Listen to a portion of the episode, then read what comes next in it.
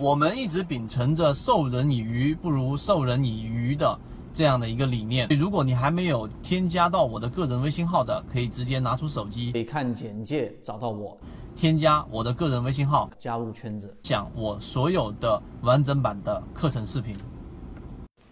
双向股份我简单说一下，这就是继我们前面的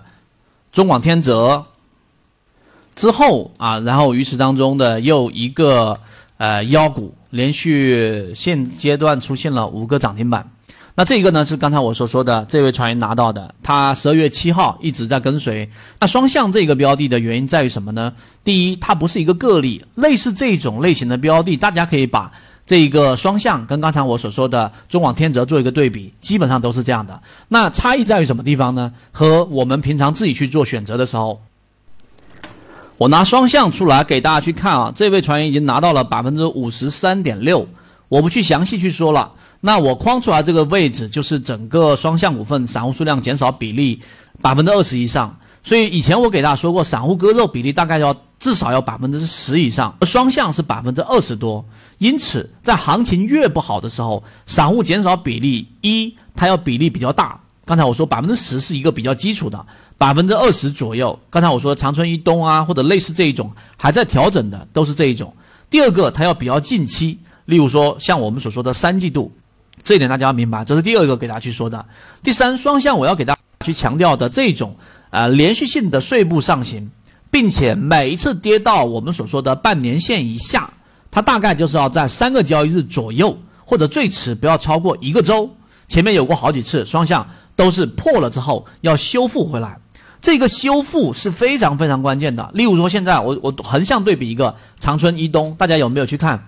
这个148，有留意148或者是一直在持续看148的，回复一下148给我，我截张图给大家做横向比较。因为单一去聊的话，大家觉得这个如果不是你自己已经把握的标的，这一种实战性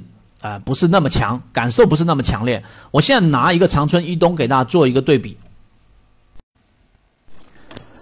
长春一东这个标的呢，我之前给大家提到过，前面2个涨停板我们在涨停复制的时候是有过一波短期的这种利润的。那么这一个标的往下打之后，当时我在这个核心圈子给大家画的时候呢，18块钱左右是一个重要的支撑，因为那个位置的话是那一波的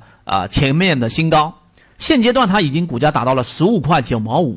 因此这个标的的强弱或这个标的的这种关键到底在哪里？双向我就不多说了，双向刚才已经是我们其中一位船员拿到的。最重要我在后面写的节奏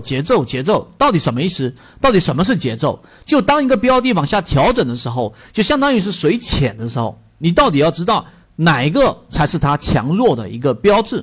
那现阶段长春一东散户数据刚才我说了，减少比例 10% 还是 5% 啊？减少比例是 24%。3季度长春一东148，大家可以刷一波148，它是散户数量减少 24% 的，所以至少要在 20% 以上。第二个，它现在是不是已经跌破到了半年线以下？如果你按照收盘价，只要它这个过程当中收盘价是跌到半年线以下的，现阶段大概就有 3-4个交易日了。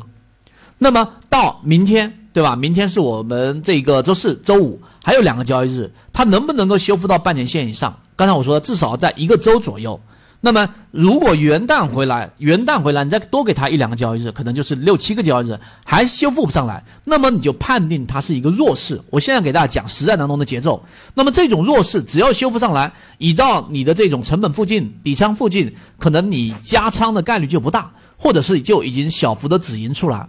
那么如果它修复上来，大家要知道它修复到了半年线以上，只要在刚才我说这个周期之内，那么实际上呢，它就依旧是一个强势的标的148。为什么呢？原因我们的模型大家已经很熟悉了，所以操作上当它的趋势乖离率我已经截图了，趋势乖离率现阶段是多少呢？现在趋势乖离率是负的 5.41%， 也就是说它负乖离主力成本 5% 多，那往上反弹 5% 多，也就刚刚到主力的趋势成本左右。趋势主力待会我会拿一个模块给大家去讲，它是统计一个动态的趋势的一个主力成本。它不像，因为以前我给大家说以前我们在黄埔的时候给大家说过，我们去聊这个基金，也就基金它会有一个平均的持仓成本，在它建仓那个位置，那个估计的这个函数其实这个差不离的，所以我们会去找那些基金被套的标的，在它的主力成本以下 30%， 而不是超跌哦，那是另外一个模型，我好像没有怎么给大家去讲过基金被套那个模型，现在这个模型已经完全被淘汰掉了，不可能有效了，